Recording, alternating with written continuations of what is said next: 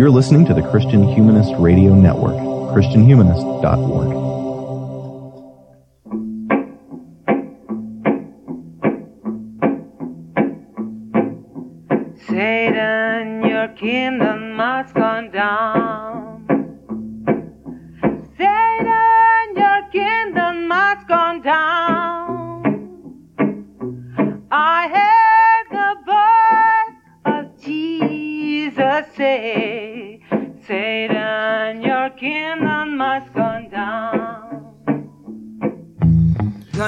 there, everybody. This is Danny Anderson, welcoming you to another episode of the Sectarian Review podcast. I'm very excited about this one. A good friend of the show, Jonathan Wilson, is back, um, and I want to kind of set it up a little bit. This may seem um, like a weird time to be in history to be talking about Francis Schaeffer of all people.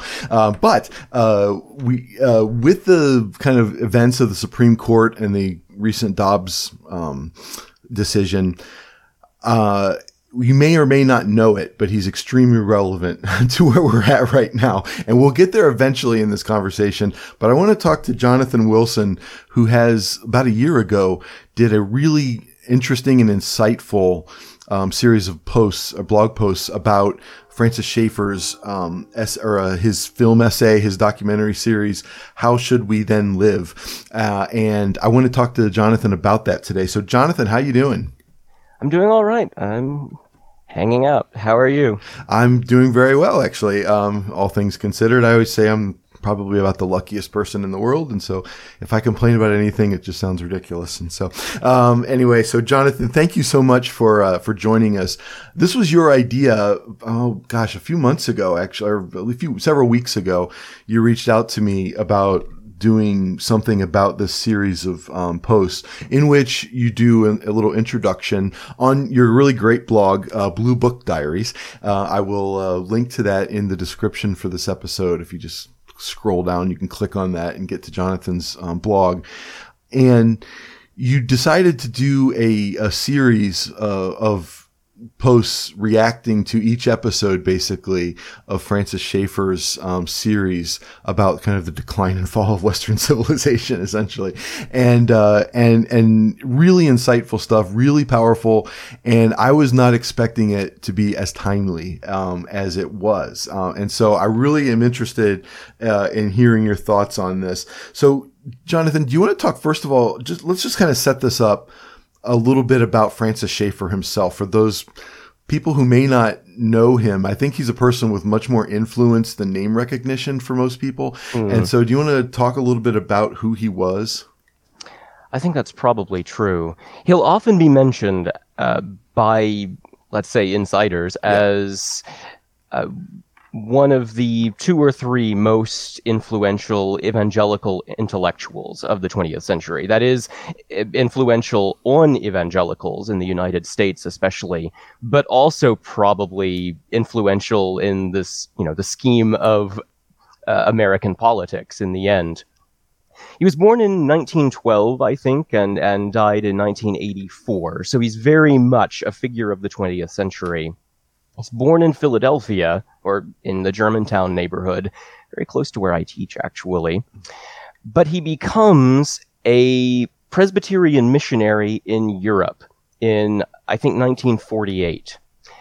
And in Europe, in Switzerland especially, uh, where he sets up for, for decades to come, uh, Schaeffer becomes, with his wife Edith, the founder of a little sort of I think I described it as something like a Protestant ashram. This yes. little community of spiritual wanderers and seekers off- offering hospitality to people passing through Switzerland, often Americans actually, but people from around the world, um, who were seeking answers to life's big questions. This is how Schaeffer described his life's work as he becomes this kind of uh, this strange kind of guru, uh, while still thinking of himself as a missionary fundamentally.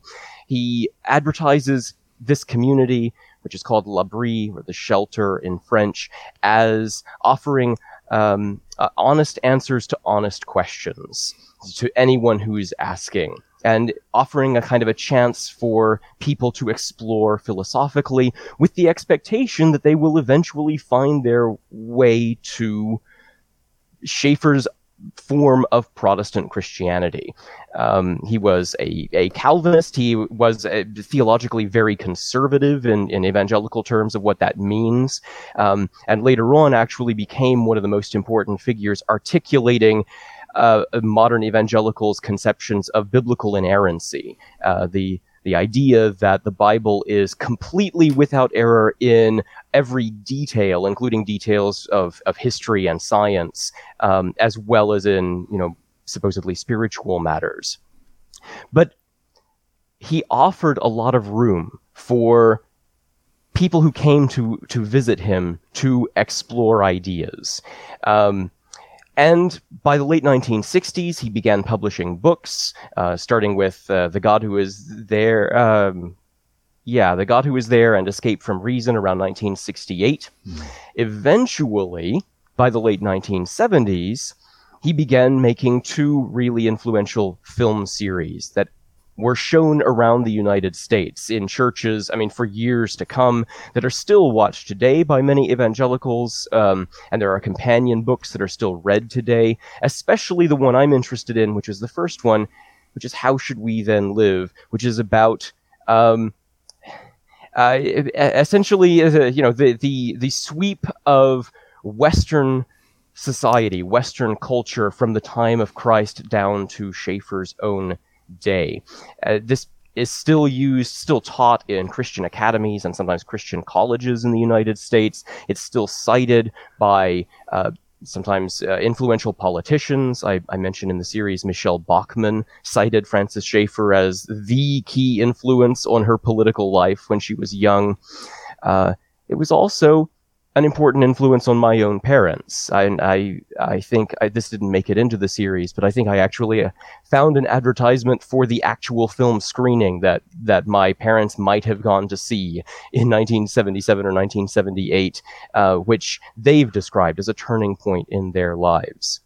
So Schaeffer, for those who know the name, Schaeffer has proved an enduring influence, and for many other people, uh, in evangelicalism or beyond evangelicalism in the United States, um, Schaeffer's influence is felt in a lot of different ways today. Yeah, it's fascinating. I want to um, touch on a couple of things you brought up there. L'Abri, for one thing, seem if you see pictures of Francis Schaeffer, he's very, you use the word guru. He's got this kind of weird hipster fashion sense with this strange, like giant goatee and this, the, the socks pulled all the way up to his knees and all that sort right. of thing. Knee socks, knee socks, knickerbocker pants, uh, usually uh, a turtleneck. Yeah. Um, so he's he seems like somebody who is fashion wise, and I'm not saying this is a uh, a crass you know decision on his part, but so trying to fashion wise, in, in terms of fashion at least, present himself as approachable to the counterculture. Uh, he seemed- okay, and, and so I feel like he and you mentioned in some of the posts that L'Abri uh, brought people like famous rock stars would uh, either go there or be interested in going there. Bob Dylan apparently said he was going to go and never showed up or something.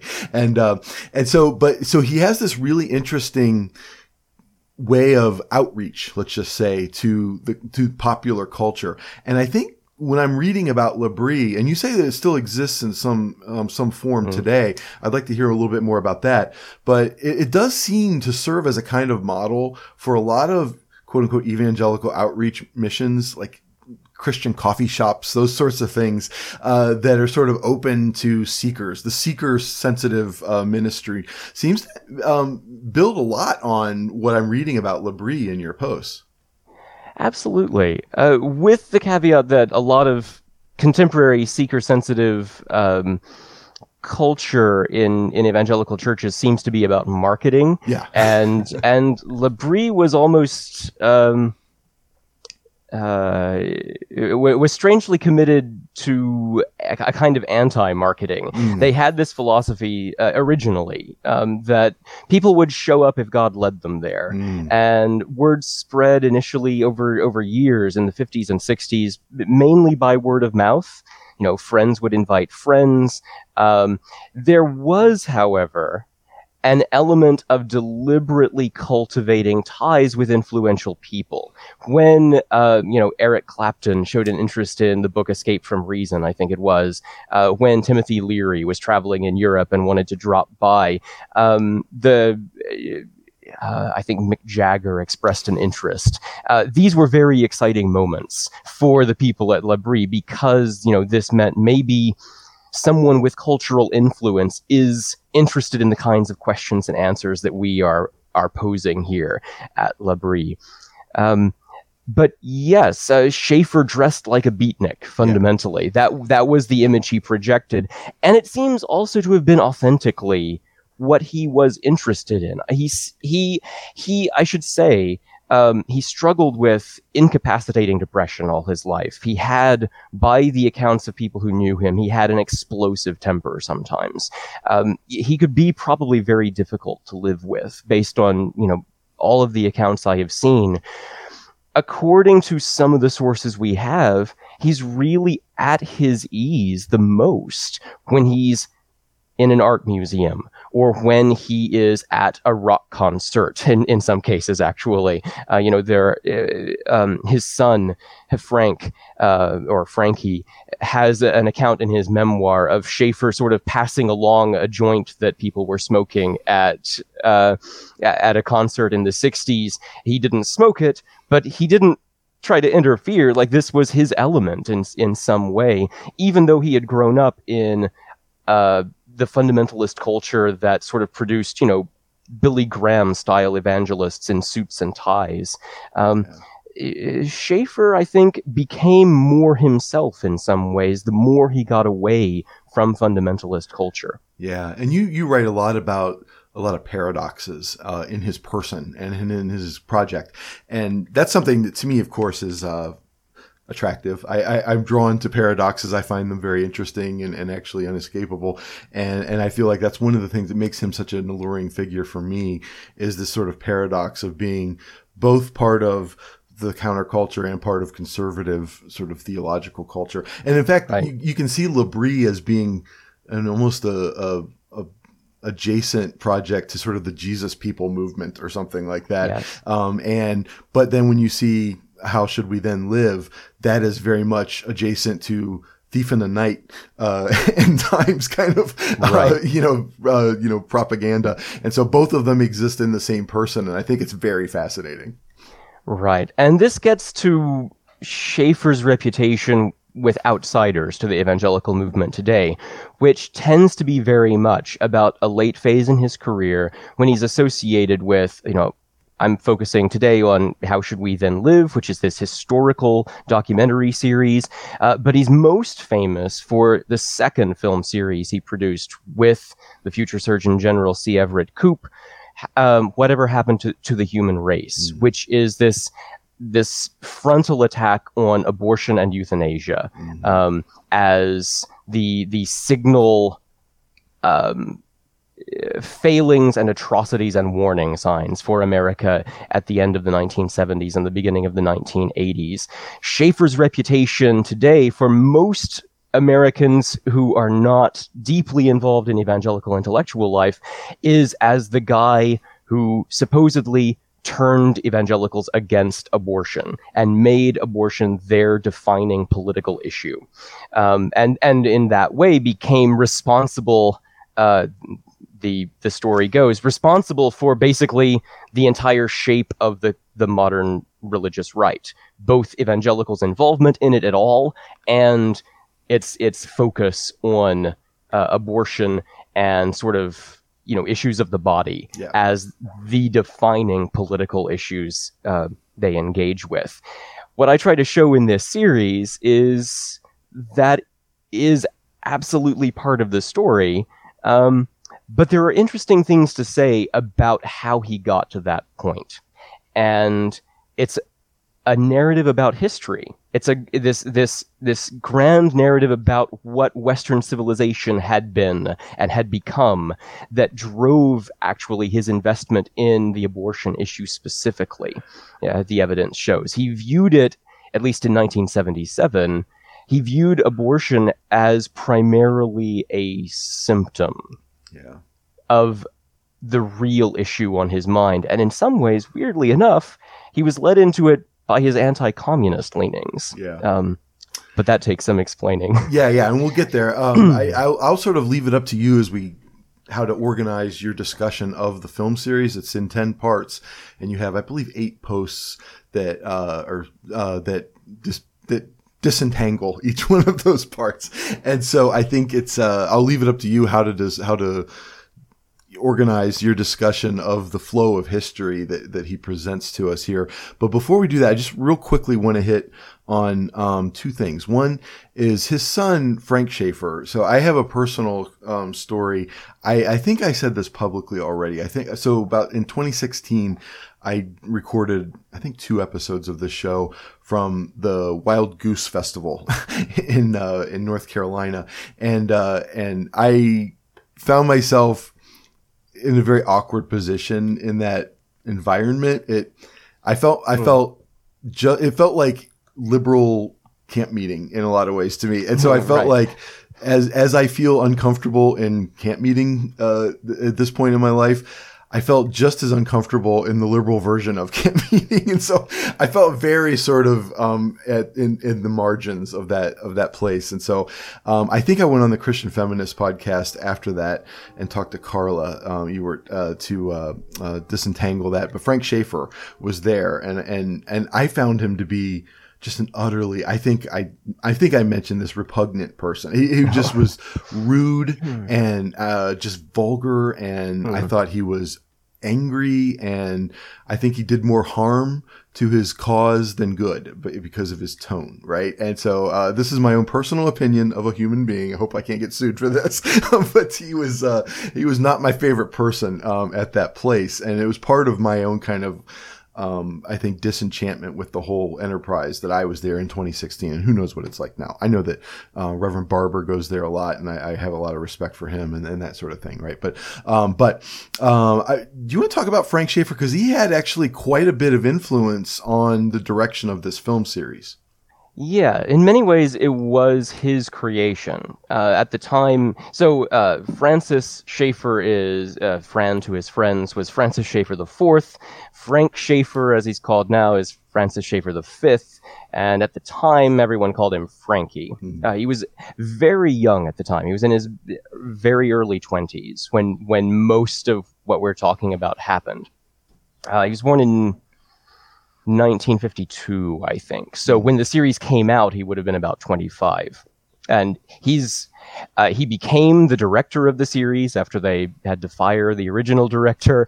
Um, but the idea, according to the primary sources I've been able to see, probably came to Frank Schaeffer in conversation with Billy Zeoli, uh, Zeoli, excuse me, um, who is someone we should we should talk about uh, eventually, uh, who ran Gospel Films. Uh, in a discussion the same summer that Richard Nixon resigned, possibly even the same week. It would have been very close to that time. Um, uh, Billy uh, Zeoli was the personal spiritual advisor of soon to be President Gerald Ford. So, from the beginning, this film series took place in the context of Republican politics, Right. actually. and I show in the series, I discovered in the course of, of writing this series of posts, actually, just how much, um, just how closely connected the Schaeffer family was to Gerald Ford's family. While they were producing the series, in fact, Francis and Edith Schaeffer were able to spend a night in the White House, um, like, and talk with the with now the president about their plans for this series, about what went wrong with America, and they kind of got the president's blessing to do this. Edith Schaeffer became a friend of Betty Ford, and um, and Billy uh, Zeoli got funding for the series primarily from Richard DeVos Sr., uh, who you may may or may, if you're playing along at home, is the father-in-law of Betsy DeVos. Yeah, I've heard that Uh, who's yeah. a major Republican funder and the co-founder of of Amway. Anyway, Frank Schaeffer today takes both credit and blame for this series because Frank Schaeffer's politics have changed dramatically, as have his religious views. In his early 20s, he was this kind of very angry young evangelical, uh, you know, railing against the depravities of Western culture and its need to return and repent. And the series kind of probably bears the stamp of his zeal in that respect. Later on, he had, I think it's probably fair to call it a kind of deconversion experience, and uh, ended up assigning himself the blame for introducing his father to American politics and to leaders of the religious right, assigning himself the blame for his father's focus on abortion uh, as an issue. And ever since then, I think, uh, you know, Frank Schaeffer has been in various ways grappling with his family's legacy. You you've described him as angry. That that anger comes through in in his writing about his family, um, even as sometimes you know he he tries to to view his parents sympathetically and some of his later writing. You know it's it's a it's a very dark portrait of L'Abri and the the Schaeffer enterprise that comes from uh, from young Frank's work.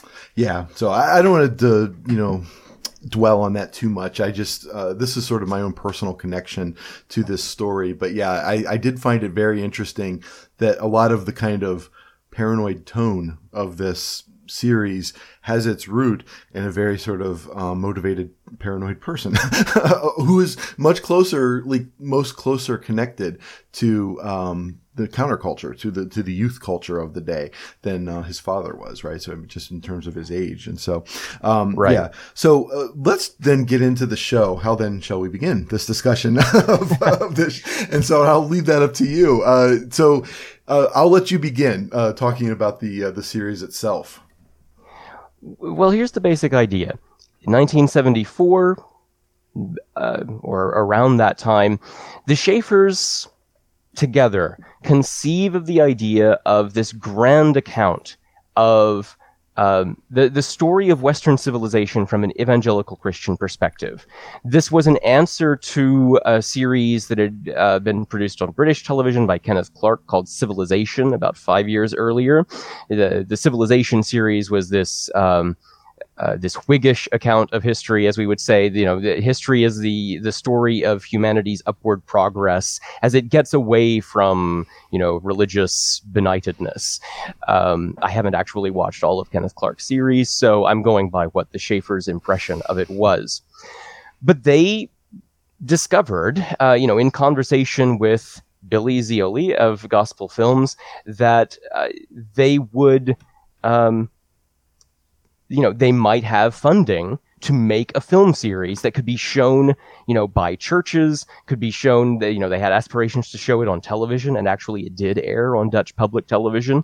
Um, sort of a complicated story, but Dutch public television um, is kind of a federation of different broadcasters, including religious broadcasters. So the the evangelical Calvinist par- portion of Dutch public broadcasting actually aired this series when it came out. So they spent about two years working on it. By the beginning of 1977, they were ready to release the films along with a companion book by the same name. How Should We Then Live? The title is a reference to a verse in uh, in Ezekiel, uh, sort of prophesying the uh, the the failure of a civilization that fails. I mean, the context, of course, is ancient Israel, but the, the failure of a civilization that that uh, fails to return to God. It it is, in other words, a warning, a, story of we- of the Western past that becomes a warning for evangelical audiences and their friends today about what needs to change in order to avoid a catastrophe. They wanted to film uh, 13 episodes originally, half an hour each. In the end, they were only able to cut together 10. Uh, they were operating largely with an, an amateur film team, learning how to make a movie as they as they went. They had about a million dollars in funding though, and they were able to go on tour around Europe, filming uh, Francis Schaeffer talking.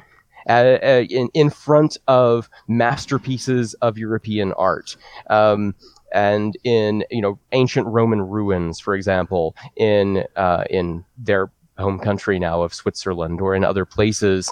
Um, Schaeffer just talks to the camera about his theory about what went wrong with the West in any given time and place. And he produces this argument that fundamentally the problem with the West is that it kept embracing humanism.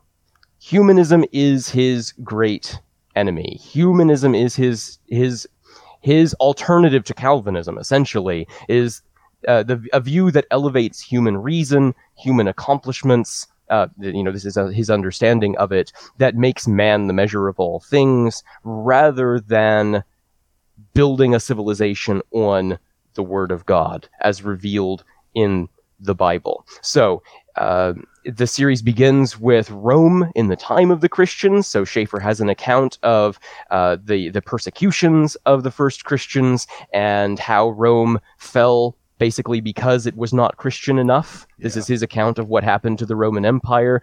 He he moves into, I mean, eventually the Renaissance and the Reformation, which is sort of his success story in the whole thing. The Reformation was like what got it right.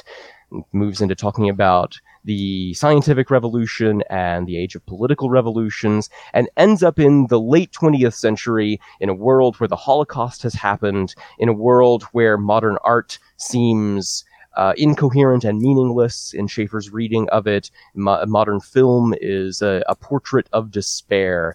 And the question is then, where do we go from here? And Schaeffer says there are two possibilities. Either we turn back to biblical Christianity, by which he means Reformed Christianity, essentially, um, or we have dissolution, and he says ultimately a turn to authoritarianism. If we do not have a society capable of governing itself in in uh, th- through moral conviction and and biblical values and absolutes, he says we are open to a takeover by a communist style political tyranny. Yeah.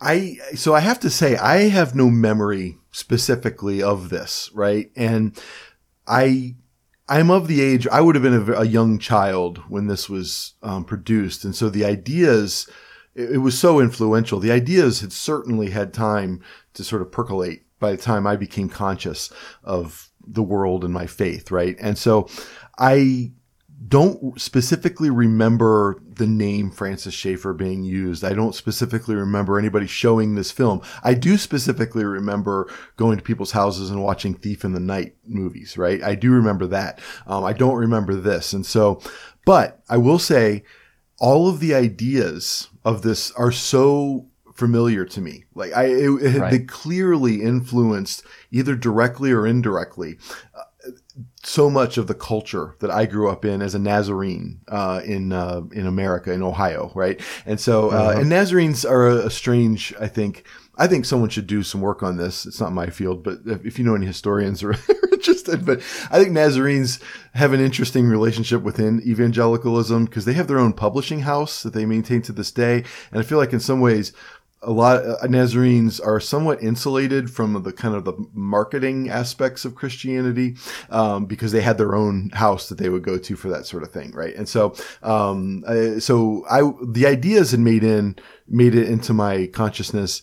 But not necessarily the film itself is what I'm trying to say Right. here. And so, but, uh, and so much of it reminds me of, frankly, like Thief in the Night. And so much of it reminds me of this paranoid, um, frightened view of culture, this this like uh, pervasive uh, culture that's coming to get us, right? And and I feel like you make a point to talk about how you know if you look at movies from the '70s, I think you talk about Taxi Driver at one point in one of the posts, right? Right. I- there is a sense that everything's ending, right? There is a sense that everything's gone wrong. So there is like a ready-made audience for the paranoia uh, of this uh, of this series. Am I wrong?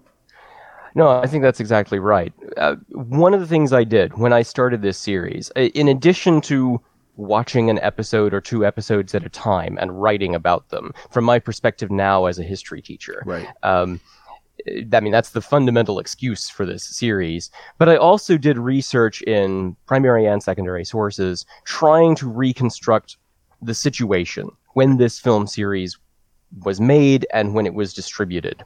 And I showed that uh, it is actually worthwhile to talk about this series in particular as a turning point for evangelical culture and for distributing not single-handedly, but being an important source, distributing a lot of this kind of background radiation of belief about what had happened to Western society uh, through multiple evangelical subcultures. I mean, I grew up very much in the shadow of Francis Schaeffer's work.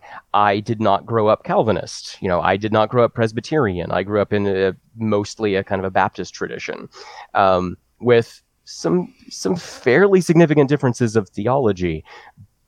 But I can tell you, I grew up in a world where uh, it was generally understood that this had been the shape of civilization Yeah. in Europe and the United States over the previous two two millennia.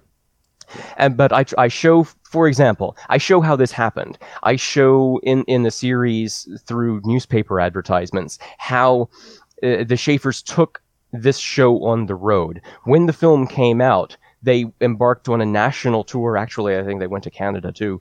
Um, uh, meeting sometimes in, in convention centers to uh, addr- addressing hundreds, maybe thousands of people at a time, screening episodes of the film in these public events orchestrated in conjunction with local churches where they advertised the book version for sale. They offered churches uh, the rest of the film series to screen, you know, for small groups or in, in study sessions and revival meetings afterward. And this film was shown in 1977, 78, and 79 all over the United States in tiny churches in the middle of nowhere as well as in big cities. It would be screened.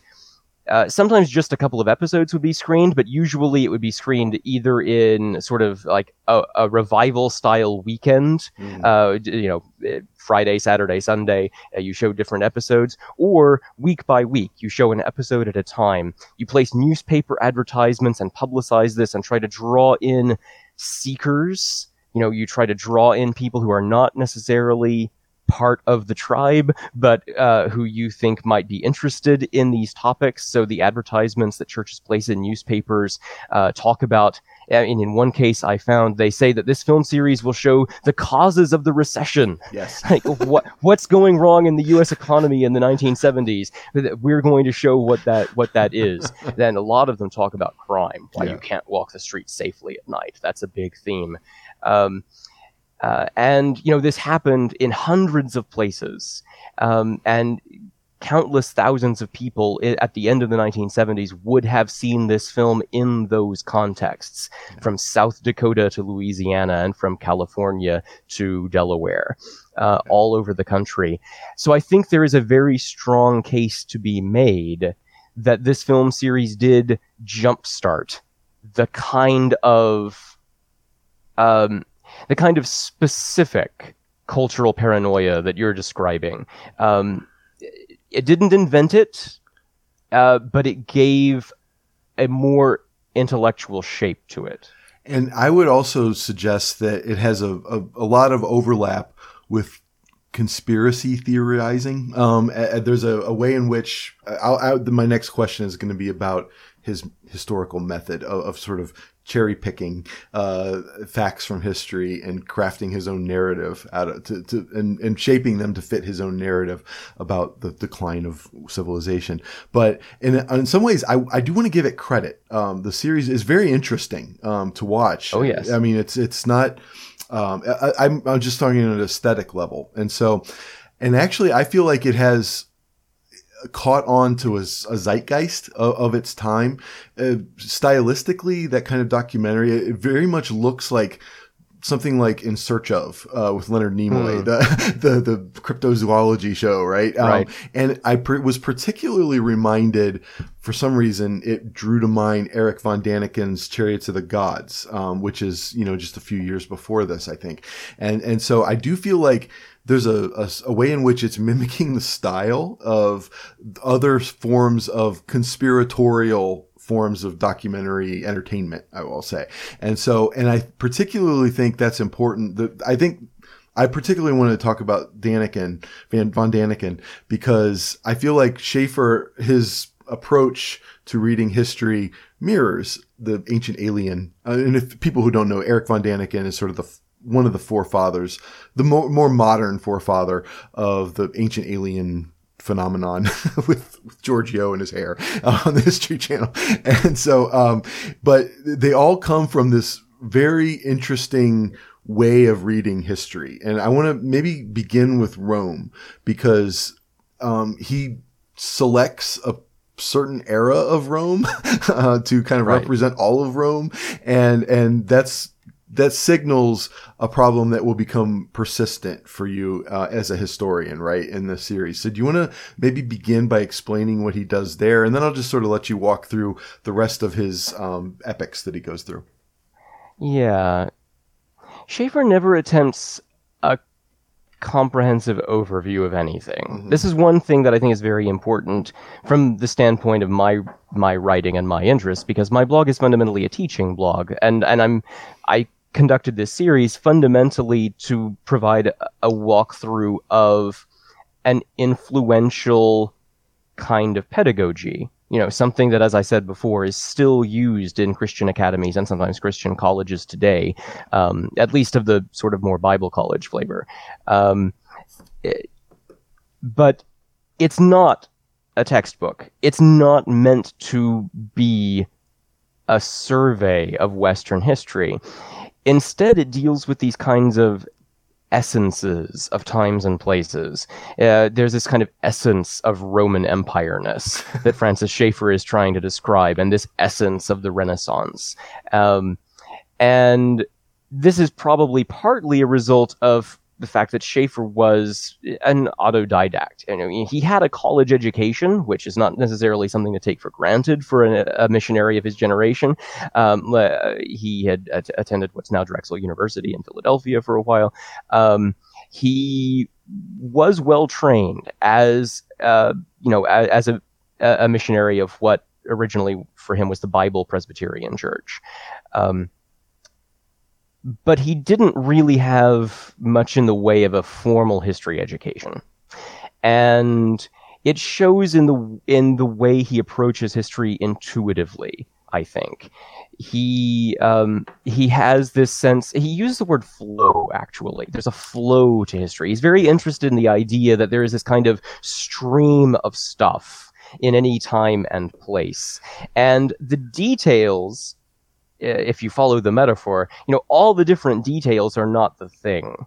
You know, a, a flow is is made up of all kinds of different things that that jump are jumbled together, and it would be a mistake to focus on the details of it. The point is where it started and where it's going. Yeah, the last time you were on the show, we were discussing Lionel Trilling criticizing the Parrington currents in American thought. It- Right. It's a very similar sort of uh, approach, right? Right, and that's a uh, that you know that's a good point. That this is not Schaeffer's unique contribution to historical discourse. You know, it's very common, I think, in 20th century uh, writing, especially by people who are not historians by training, but who are maybe doing uh, sort of lit- literary studies work related to history Yeah. or something like this. But um, you know, Schaeffer's account of the Roman Empire begins with the death of Christ, essentially. Yeah. Uh, he's not interested in, you know, the previous 200 years or so of the Roman Empire forming. He's not interested in the, you know, the previous 500 years of that of the city of Rome. He's not interested to, for the most part, he's not interested in the subsequent centuries either. Um, you know, usually we would say the fall of the western part of the Roman Empire happens uh, late in the fifth century, but parts of the Roman Empire continue to exist until, depending who you ask, at least the 1450s, if not longer than that. Um, Schaeffer's not interested in that. He's interested in the idea that Rome was this place where the first Christians were persecuted, and Rome is this place that fell apart. You know, he has basically these two points uh, in in time. You have the persecutions, which themselves are a much more complicated story than than he suggests, and then you have the fall of the empire, And it's causal. maybe 400 years later. yes. um, this pr- th- this produces a really comical effect. I think if you actually know much about the details of the the larger story that he's purporting to describe. It doesn't necessarily mean that it, you know. It doesn't automatically mean he's wrong when he makes his claims about what Rome was and and you know why the Roman Empire fell. But it does mean we should approach the story from the beginning with a certain amount of caution. I think. And history teachers who use this to teach the Roman Empire are probably starting out from a very difficult place if their goal is to, to really tell students about any aspect of Roman society that is not directly tied to Schaeffer's claims. Yeah, that's um, that's a great introduction to the general problem that you have uh, with his approach to history, right? And I think uh, I want to make some points later on about how this is not uncommon, and it's it's almost set the precedent for how a lot of Christian, uh, quote unquote, I don't know, I don't know how to say it, like Christian nationalist um, narratives of um, of uh, of America, of politics and culture. Uh, I think that um, this sort of sets the, the tone for a lot of approaches that we have, what we see later on. But he doesn't stop with Rome, of course. He he jumps through his he jumps through time, and he sort of selects, you know, the the times you would select. You have sort of the the Middle Ages, and then the, the you know the Renaissance, and, and all these sorts of things. So, where does he go to? What, what's an what's an interesting next step for us to talk about? I don't think we need to talk about all ten episodes, but uh, what, what's an interesting next moment? Um, I know you want to talk about the Reformation at some point, but Well, talking about his episode on the Middle Ages and his episode on the Renaissance together, I think makes sense. yeah, because one of the characteristics of this series is a very deep ambivalence about Catholicism. That's one thing that we would need to to note. Schaeffer came up in a time of intense anti-Catholicism in his own tradition. He was uh, you know, in his his conversion experience as a as a teenager, in his his formation as a minister and missionary, he is in very conservative fundamentalist Presbyterian circles. One of his his uh, mentors, who later became a critic, was uh, Carl McIntire, who's notorious as a, a virulently anti-communist preacher who, you know, believed Eisenhower was a pinko and, uh, you know, accused uh, accused people who cooperated with Billy Graham of selling out to the communists. It really was that blatant. Yeah, um, uh, you know, Carl McIntire and, and Francis Schaeffer's were uh, Francis Schaeffer were allies for a while in sort of denominational debates about the the authority of Scripture.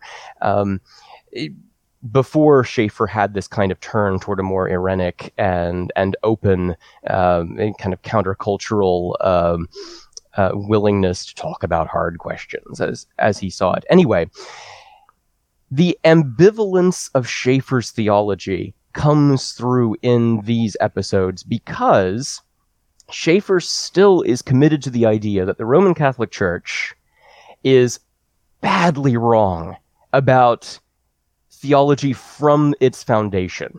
That the Roman Catholic Church does not have a view of the Bible specifically that allows it to reach true theological conclusions. And one of the arguments of the series is that you have to have that view of the Bible. It's not just Christianity, it's biblical inerrancy.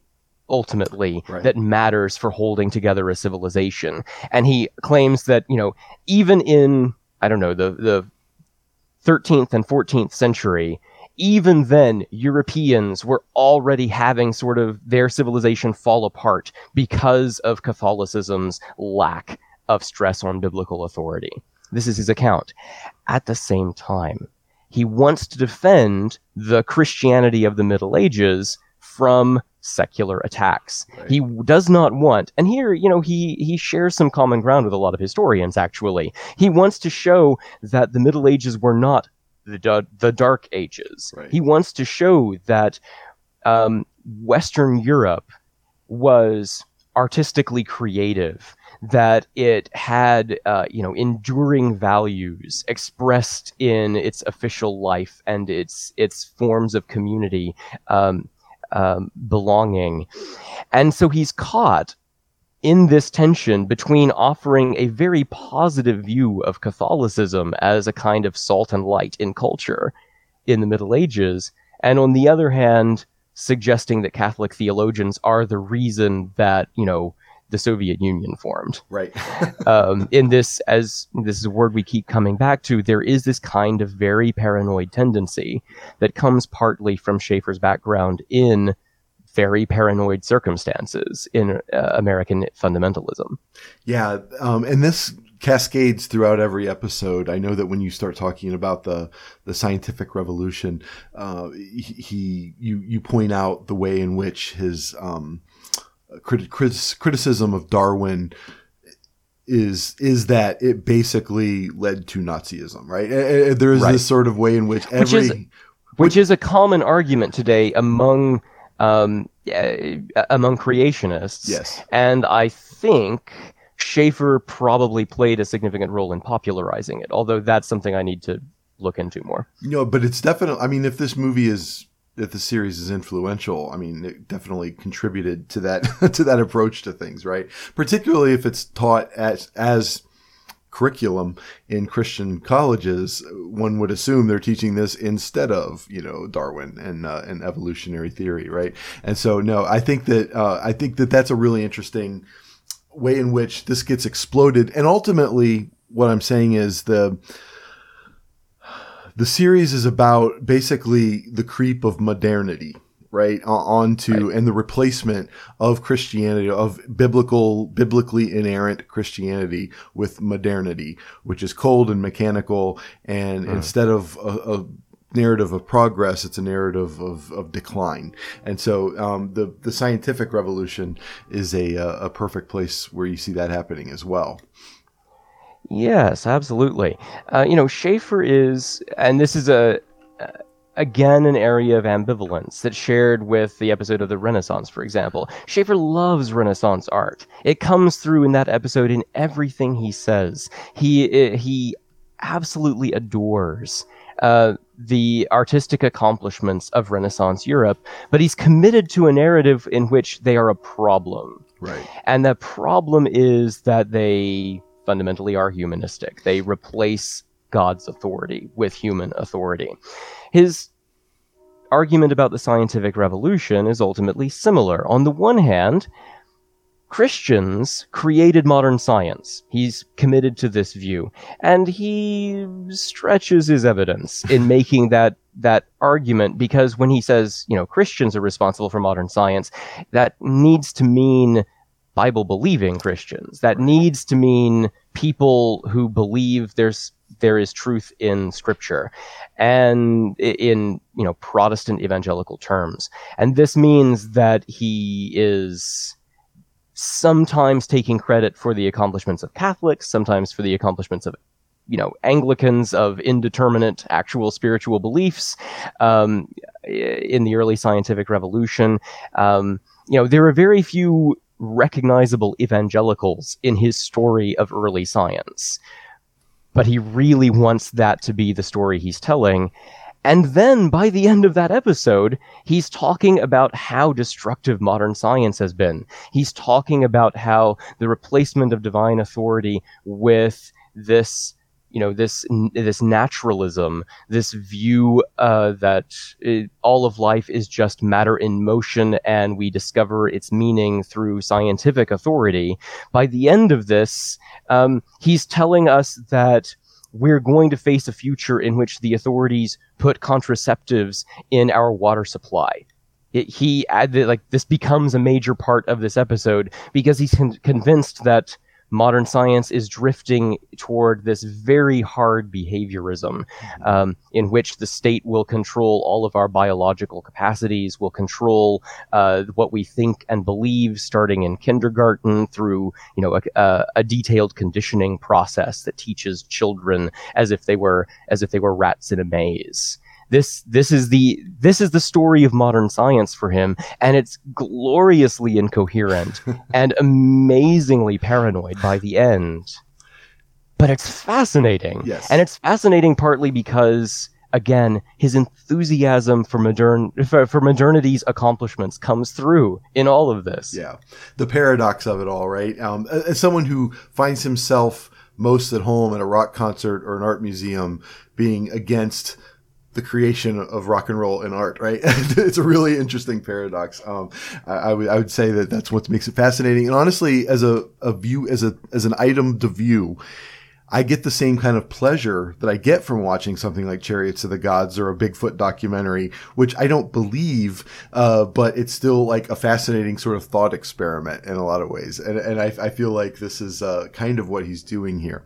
Um, you mentioned before about his redefining of Christians as a certain kind of Christian, as a biblically inerrant evangelical Christian before that really even exists, right?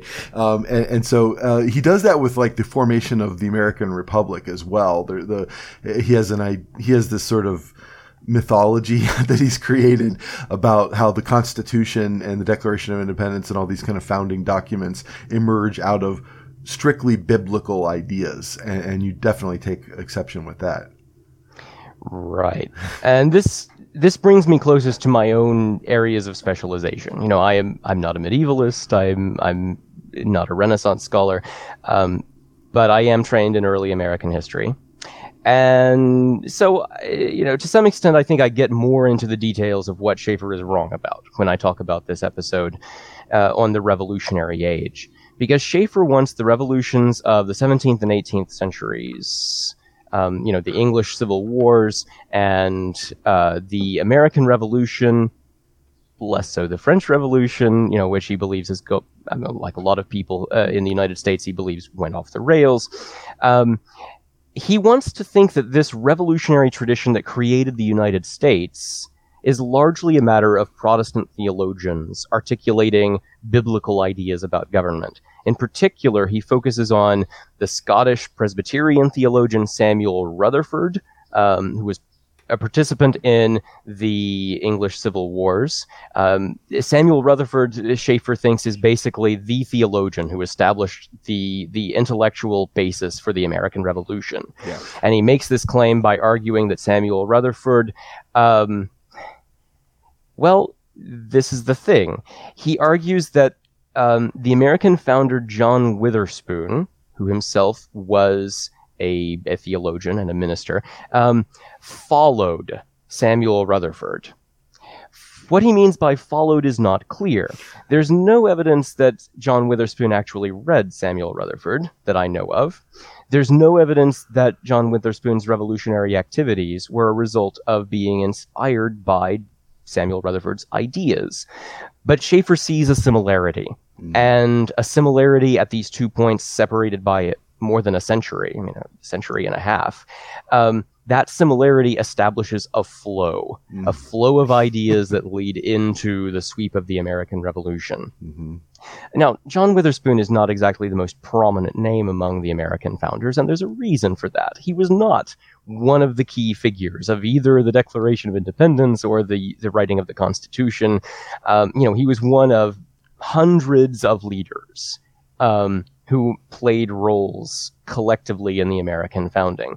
Uh, he was also, inconveniently for some of Schaeffer's later arguments, uh, a, a slaveholder, and uh, at least someone who was involved in uh, protecting slaveholding in um, in his own local political context in New Jersey. Um, so, um, uh, Schaeffer describes an American founding that is biblically Christian, even when the people responsible for it are not Bible believing Christians in his view.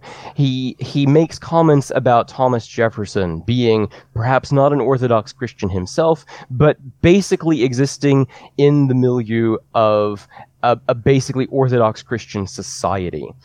Um, so that his his biographer, Schaeffer's biographer Barry Hankins, whom I should mention, who wrote like the one um, overall biography uh, of Schaeffer and, and description of his work uh, called Francis Schaeffer and the Shaping of Evangelical America, Barry Hankins comments about this in the context of the American Revolution. Quote, It seems that for Schaeffer, when a Christian utilized non Christian thinking, you know, to produce a revolutionary outcome or something like that. The product was sub-Christian, was flawed, had this this tragic uh, this tragic element of failure built into it. But when a non-Christian used Christian influences, the product was thoroughly Christian. Yeah. End quote the goalposts keep moving on this throughout the series, as Schaeffer tries to say that you have to believe this very specific form of Christianity in order to avoid the fall of your civilization. And on the other hand, keeps running into in, into evidence that all of the history of European and American civilization is decisively shaped by other influences. Yeah, this is um I want to hover on this for just a moment because this is sort of a repeated interest that we've tackled in this show, uh, really from the beginning. Um, I I did an episode a few years ago about Mark Noll's book, Closing the Event, or the Scandal of the Evangelical Mind, um, and um, and the Scottish Enlightenment is a big part of that of that story that he tells there that you mentioned here. And we also did a show um, years ago now about Seven Mountain Dominionism, um, and then also about David Barton. And and so I feel like I see a lot of influence in David Barton um, from Francis Schaeffer, like particularly the way he envisions the founding of America in this uh, messianic way, right? There is a way in which it's the culmination of Christian um, thought. Uh, is used to create this ideal republic that we're in danger of losing now because we we've become too modern, right? And so um, the the whole like, uh, but David Barton is again a sort of popular historian among quote unquote historian among uh, certain evangelicals. And so, yeah, I feel like this is a point in which Schaeffer's influence is particularly powerful um, and particularly relevant to understanding the state of evangelical politics today, particularly the kind of Christian nationalism that we see so kind of um, on display. Absolutely.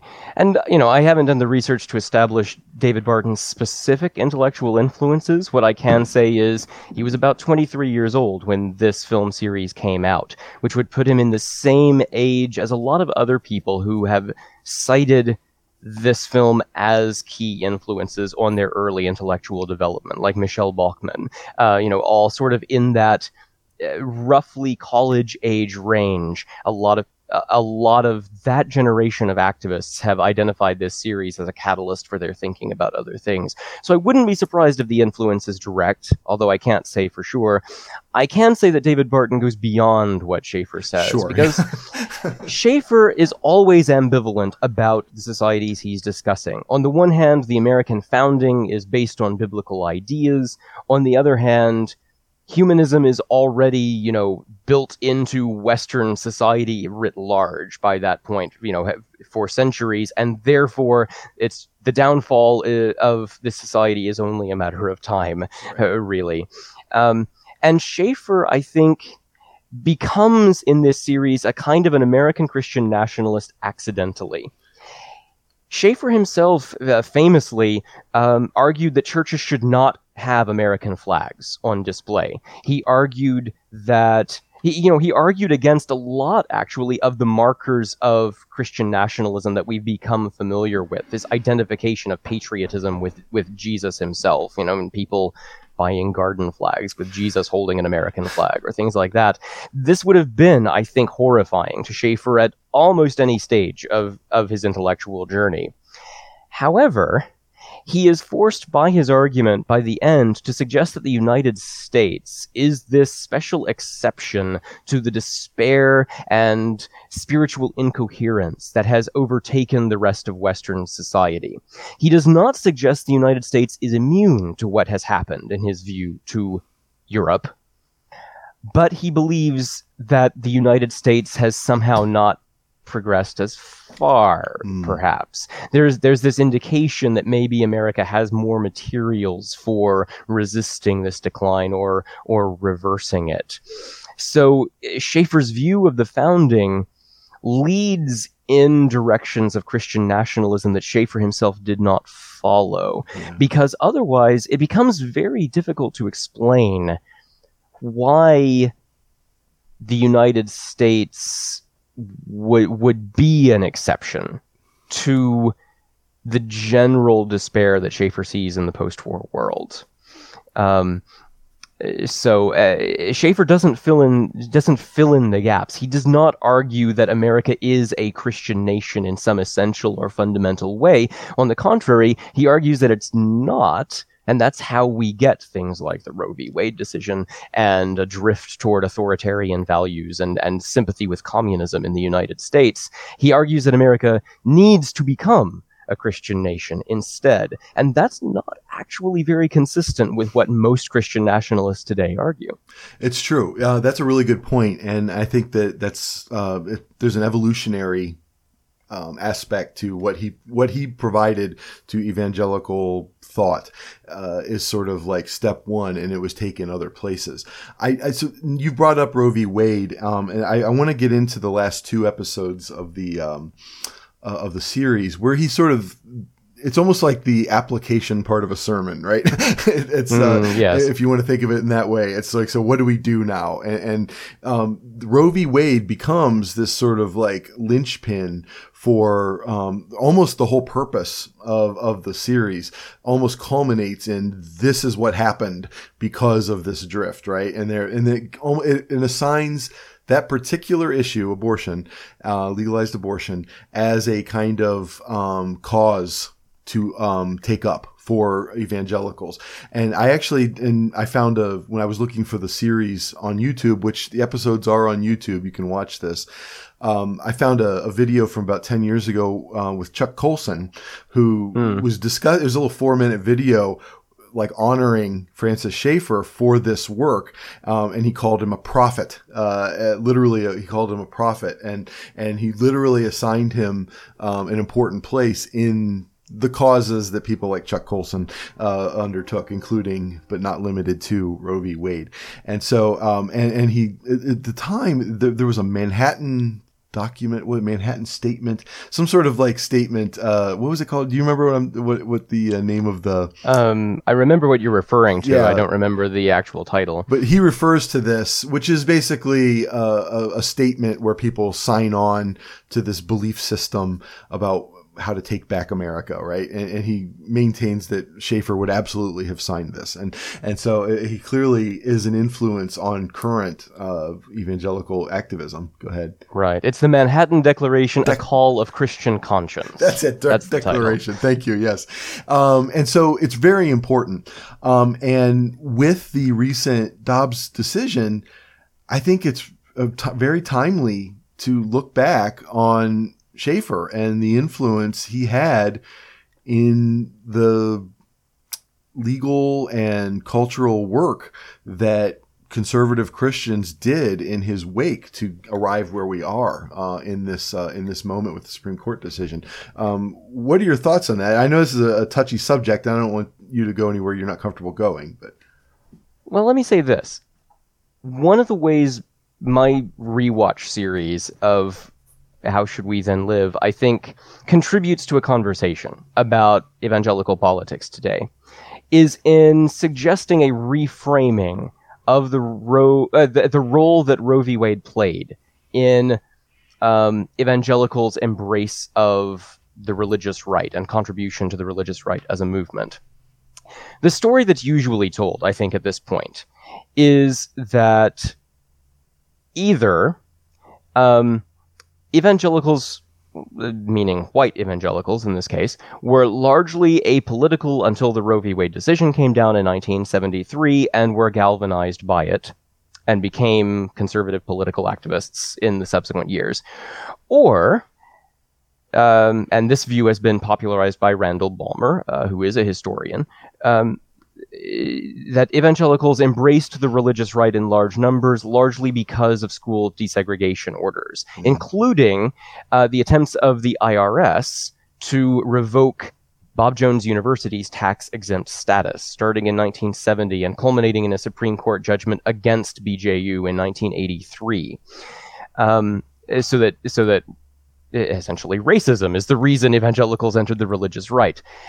Um, a lot of historians, though, have have challenged this this this pair of interpretations in different ways, and I think um, 20th century historians have shown very, very decisively that actually the evangelical movement was associated with political conservatism from its earliest days as an organized movement. And before that, fundamentalism as a phenomenon is associated with organized conservatism, such as it was in the early 20th century, uh, if only because of its anti communism. Uh, major early neo evangelicals, as they were sometimes known originally, like Billy Graham, uh, you know, articulated stridently anti-communist views, militantly anti-union views. Uh, they were very much part of the sweep of political conservatism already by the 1950s, when you know Francis Schaeffer is getting his basically his start in public life. Um, so, uh, but in any case, the story has been that Francis Schaeffer was decisive in making abortion the central issue for evangelical conservatives by the early 1980s.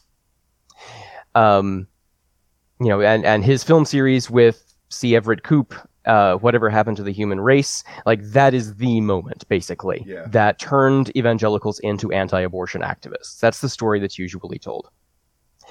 What I show in my rewatch of How Should We Then Live is actually first abortion and the Roe v. Wade decision kind of takes over the end of this this series. Frank Schaeffer, uh, Francis's son, has taken the the credit and or blame for that. Um, you know, he he says that he became uh, an anti-abortion activist as a very young man because basically the birth of his his first child, like turned him in, uh, it, like made him embrace what had been a largely Catholic um, political movement.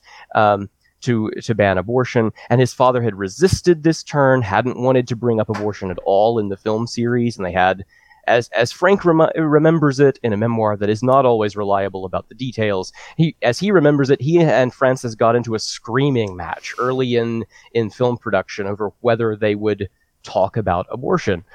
Frank thought it was critical to make this the the thing that that the film series um, had to say about the contemporary world.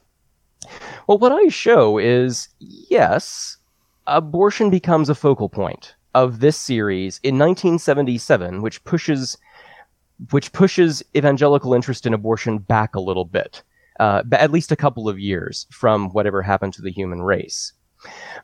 But Schaeffer in this film series understands abortion primarily as a symptom of a general turn toward authoritarian government. And he identifies it very strongly, in fact, with communism in the Soviet Union.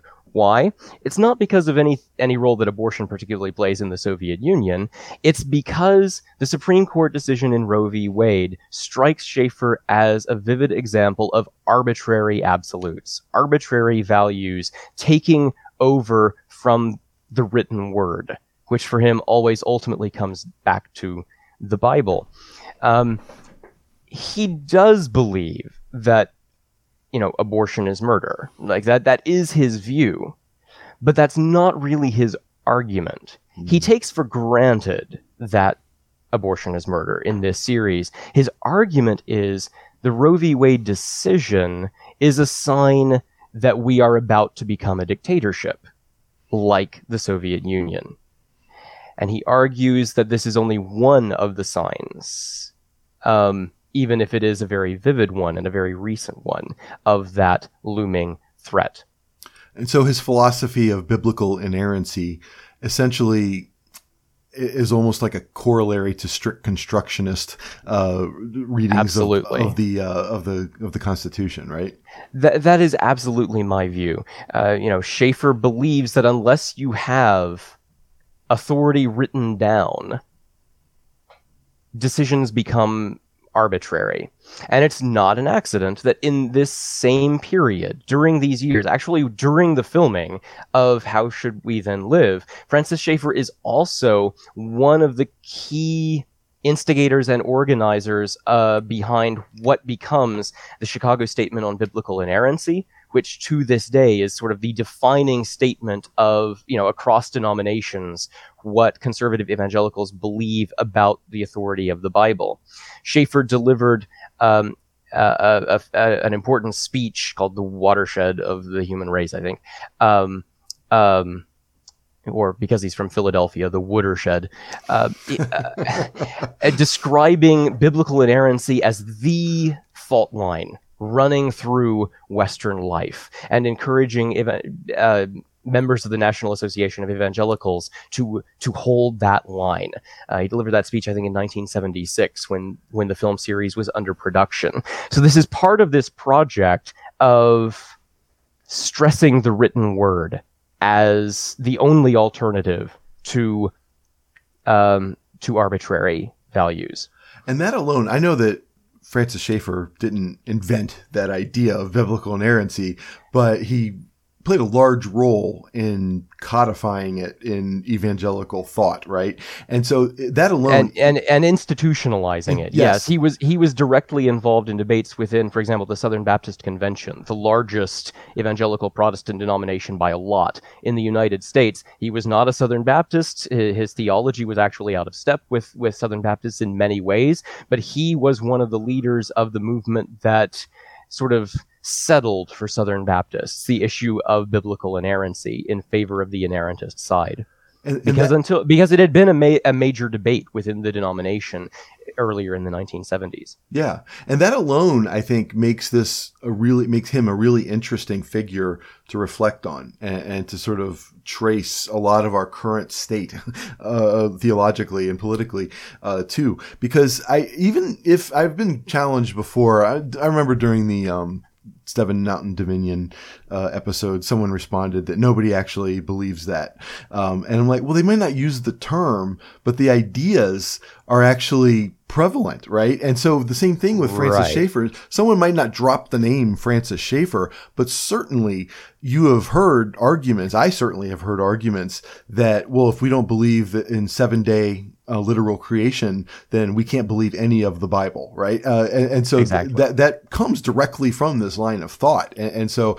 Uh, yeah, even if the person doesn't know that Francis Schaeffer is a is, is the person advocating this, um, the ideas have been instilled in, in a much more maybe in, I don't mean insidious so negatively, but in, in a much more subtle uh, way. And so, Yeah, and you know, one of the reasons I rewatched this film series for the first time in probably 20 years, yeah, um, um, and, and wrote about it, is that there are a lot of people, I, I think, with you know backgrounds like ours in, in various ways, who may find a lot recognizable Mhm. about this, and may find that this that that a, a detailed look at this film series can help explain a lot about the culture or subculture that that they grew up in or that they joined perhaps as adults. Yeah.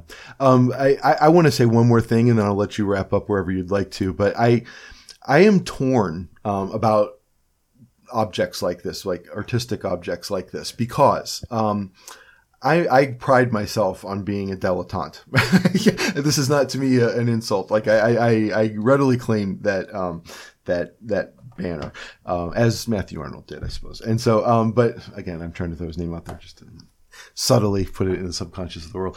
But the um, but and so I pride I I actually am a- attracted to people who step out of their their lane and and create something that's essentially creative, right?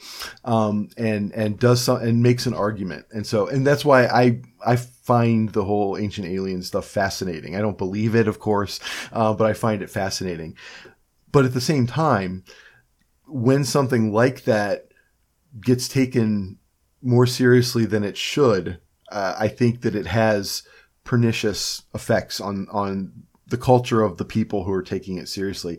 And so someone who actually believes Erich von Däniken's account of human origins and ancient alien theory, um, they're way off. And, and that's actually um, not a good thing to actually believe it, right? And so for the same reason, Francis Schaeffer's like grand narrative of the flow of history has like an aesthetic appeal, but I, I do find it like disturbing when it's taken like true as truth and literal. And so I, I find myself very torn maybe there's a little bit of Francis Schaeffer in me, I, I suppose, in, in, in, the paradoxes uh, and the the discontinuities, uh, discontinuities, excuse me, um, th- that he has in his his person, because I find myself both attracted to and repulsed by this project. Like I'm attracted to the project, I'm repulsed by the reception of the project, and, and so I.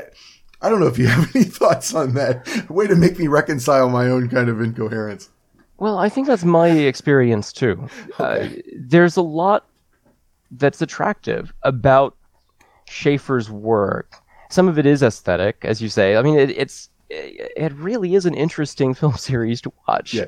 And it's interesting partly because it was so amateurish. Yeah. And it's interesting partly because the this film crew lucked into again getting to film like inches away from the the greatest works of art in uh, in in European history. The, the, uh, it's a wild thing just to witness. Let me just interrupt the amateurishness. You pointed out in one blog post about him sitting with an umbrella. like looking at a map under an umbrella while right. it's raining. It's a hilarious shot. And so you're right. When I saw that, I, I started laughing. But go ahead. Okay. But, but it creates a kind of a you are there effect. Yes. And you can identify with Schaeffer, I think, uh, more than maybe with a yes. more polished yes. presenter. Um, because he's eh, fundamentally he's some guy, not not a television professional. And and this is possibly my point, right? So he's he comes across closer to one of us rather than an academic who's gatekeeping truth and history, right? This is sort of right. making it accessible, but he's mediating it in such a dangerous way. And so, go ahead. Right. Also, th- this would be uh, a mistake to omit from this conversation a lot of evangelicals and former evangelicals credit Francis Schaeffer for opening up their taste and um, making them uh, not only willing but eager to embrace secular art, mm-hmm. to enjoy you know the, the works of different societies. Um, I had a college professor who vividly remembered a speech that Francis Schaeffer gave to him when he was in college, um, you know, at, at, a Christian institution, um, that was all about enjoying art because it's good. Yeah. And that comes through in this series in spite of Schaeffer's own ambivalence. And it comes through in his other work as well. Um, a lot of people who read philosophy today probably read it in part because at some point they were exposed to Francis Schaeffer's giving permission to evangelical Christians and fundamentalist Christians to read philosophy and take it seriously. Um, that, that that authorization to go ahead and ask questions and try to to follow them and to try to find answers to them. That's a very real and a very important part of Schaeffer's legacy. So it would be a mistake to focus only on his, the the the argumentative bottom line of this series because a lot of its effects are in these more ephemeral ways. In you know the fact that fewer evangelicals today uh, believe it's sinful to watch a movie than you know might have been the case in the 1960s, and I mean that very literally. Um, you know, yes. the, the the shift from more fundamentalist values to what are often more um, more. Uh, I mean, dare I say, Christian humanist values yes. of evangelicalism today. Um, that shift is partly a result of Francis Schaeffer's work, and probably probably more so than we realize, rather than rather than less. Yeah, that that's sort of a part like where I'm falling down on this because yeah, as you know, the Christian Humanist Radio Network, th- that there's a paradox built into that name for a lot of people. Right now, there is a, a legitimate tradition of Christian humanism, humanism going back to Erasmus and and whatnot, but uh, for modern you know Christians, when you throw that name that title out there, it, it causes pause and they don't understand right. how those two things can can exist together. And in some ways francis schaeffer um, set the precedent for for a lot of people or, or, you know made it made it permissible. And and maybe that is the central paradox of of this this series. Francis schaeffer made humanism a bad word yeah. for evangelicals. That was one of the key things he was trying to accomplish in this series, and he accomplished it very effectively. And yet, much of what we see on the screen is actually an example of Christian humanism in in practice. Exactly. Um, it comes across in the joy of the series, in spite of itself.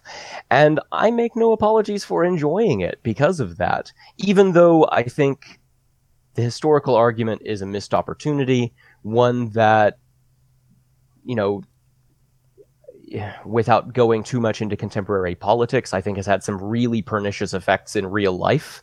Um, uh, in the end, um, you know, I I enjoyed rewatching this show, and I en- I enjoyed maybe helping other people figure out what the big deal was and and why it was so influential at the time.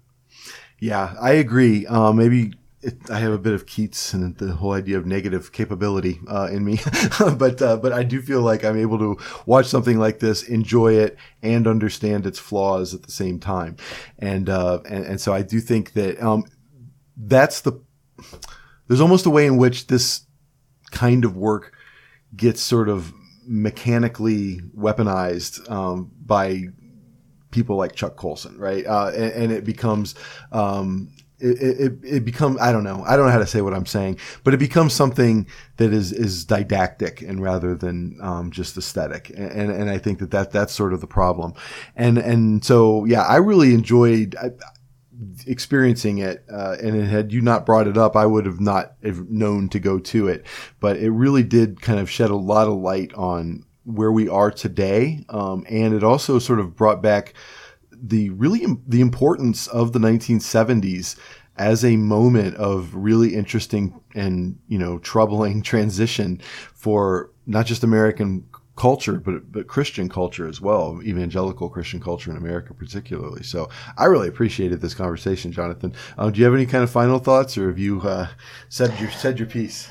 Well I find myself wishing that some uh, evangelical billionaire would fund a version of this project today that's all about enjoyment and celebration. Yeah. That's about appreciation for what all kinds of people in the world, and uh, ideally not only in the West, but around the world, have been able to do in glorifying God through creativity, in uh, expressing the breadth of what is possible in God's creation not as a, a, warning sign about the, you know the the collapse of everything good and the coming apocalypse, but rather as a reminder that century after century, millennia after millennia, in society, in society after society, humans have found ways to create things that are good and beautiful and that edify and th- that bring us closer to true values in life.